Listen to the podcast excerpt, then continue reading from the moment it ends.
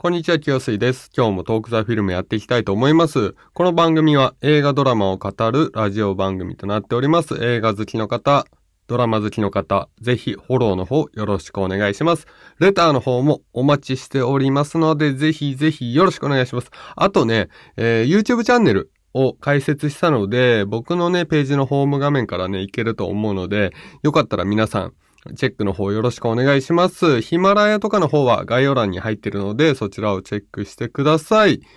で、今日ね、話しする作品は、母さんがどんなに僕を嫌いでも、というね、映画をね、話していきたいと思います。2018年に公開された作品で、監督が緑川治さん、出演が大河さん、吉田洋さん、森崎ウィンさん、白石俊也さん、秋月美香さんですね。はい。というわけでね、あらすじ行きましょう。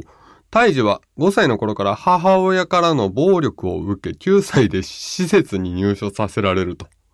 ね、いきなりヘビーですね。心の支えであったばあちゃんとは施設から帰ってきてすぐ両親の離婚により離れ離れになってしまうんですね。で、母親のね、生活がね、次第に荒れていって、まあ、大河はね、えー中学生、高校生と児童虐待にさらされることになってしまいます。で、しかも、もともとね、あの、太っている、えー役柄というかね、大治という主人公は太っている子だったので、まあ学校でもね、いじめを受けてしまって、自分は豚だというね、自虐のイメージにすごく取り憑かれてしまいます。まあ学校でね、すごい豚豚って言われてたみたいで。で、17歳ぐらいの時に家出して、で、最終的にね、営業職に就いた大治は、まあ趣味で劇団に入ります。で、仲間たちとね、楽しく過ごす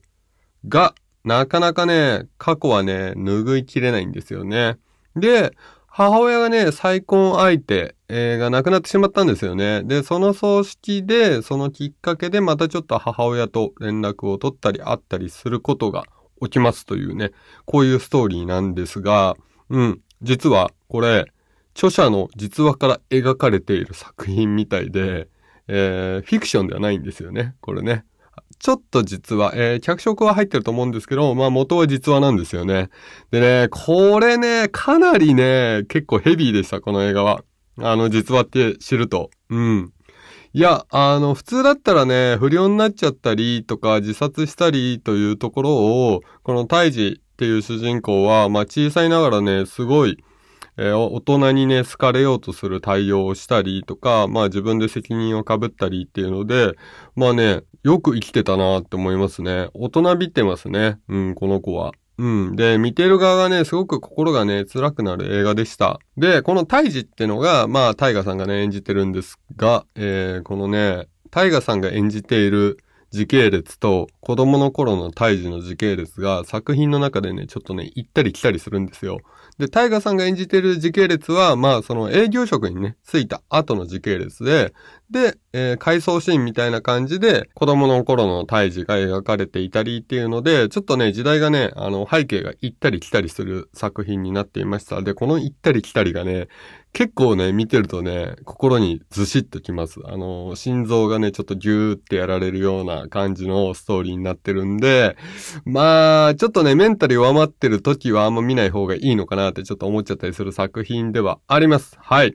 で、役者の方のね、評価でいくと、吉田洋さんがね、もうぴったりの役でしたね、今回。えー吉田洋さんが、えー、胎児の母親役なんですが、まあ、虐待する母親という形でね、えー演じてるんですけど、ちょっとこれをぴったりというのがね、あれかもしんないんですが、まあ、うん、ぴったりで何の違和感もない感じでしたね。はい。で、あとね、中野大河さん。大河さんはね、あの、今までね、見た演技より、なんかね、透明感がすごい感じられる演技でした。もう普通の、えー虐待を受けてる、えー少年が育って、普通に働いている、もうどこにでもいる、普通に楽しく過ごしている人間として描かれていたんですが、まあ、なんかね、透明感が違ったんですよね。あの、ちょっとオーバーリアクションな演技とか、ちょっと深刻な演技ってのはいつも通りの大河さんだったんですが、まあ、要所要所のね、あの、普通感、透明感っていうのが、えー今までの作品とちょっと違うのかなっていうので、一個の見どころかなと思います。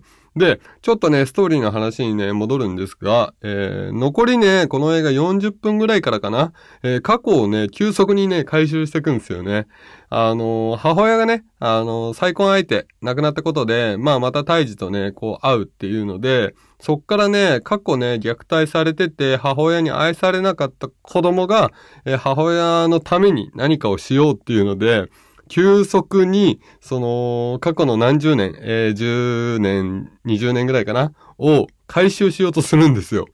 そこがね、もうそこの時の胎児が愛らしいというかね、うん、タイガさんがね、胎児になってね、もう尽くしまくるというかね、これね、うん。てかね、これが本当に実話なのか、脚本があって脚色されてると思うんですけど、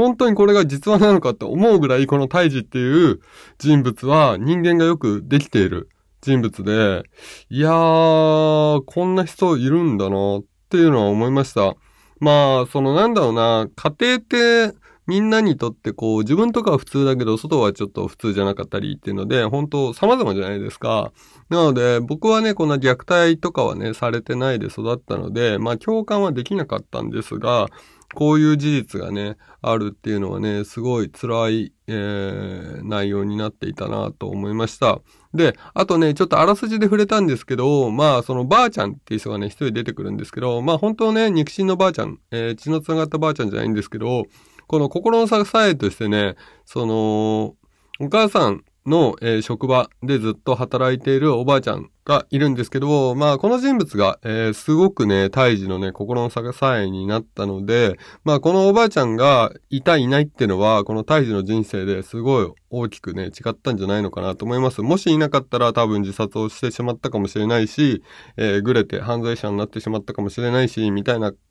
路線はね、結構見えたんで、まあ、そのおばあちゃんっていうのはね、偉大だなっていうのはね、再確認しましたね。えー、僕もね、おばあちゃん子でね、かなりおばあちゃんに育ててもらって、まあ虐待はないと言いましたけど、母親、父親、両方ともね、共働きだったので、結構ね、あのー、昼間とか平日とか、えー、時間がね、あまり取れなかったので、おばあちゃんにね、そういうのはね、全部育ててもらったので、まあ、この辺のね、おばあちゃんに相手にしてもらう、えー、子供っていう図式は、僕はね、かなり共感できたので、えなんかおばあちゃんをね、思い出すような作品でもありました。というわけでね、今回ね、母さんがどんなに嫌いでもという作品なんですが、えー、まあメンタルが安定している時に見ましょう。はい。で、えー、似たようなね、えー、体験をしている方は非常に辛いと思うので、まあその辺ちょっと気をつけていただけたらと思います。なので、えー、多分泣いちゃう人はすごい泣く作品になってると思うので、えー、よかったら皆さんすごくおすすめ。えー、なんだろう、両手話でこう、この映画見てよ見てよっていうのは、みんなには勧められないですが、まあちょっと興味ある方はね、えー、見ていただけたらと思います。というわけでね、今日のトークザフィルムはこの辺で終わりにしたいと思います。ありがとうございました。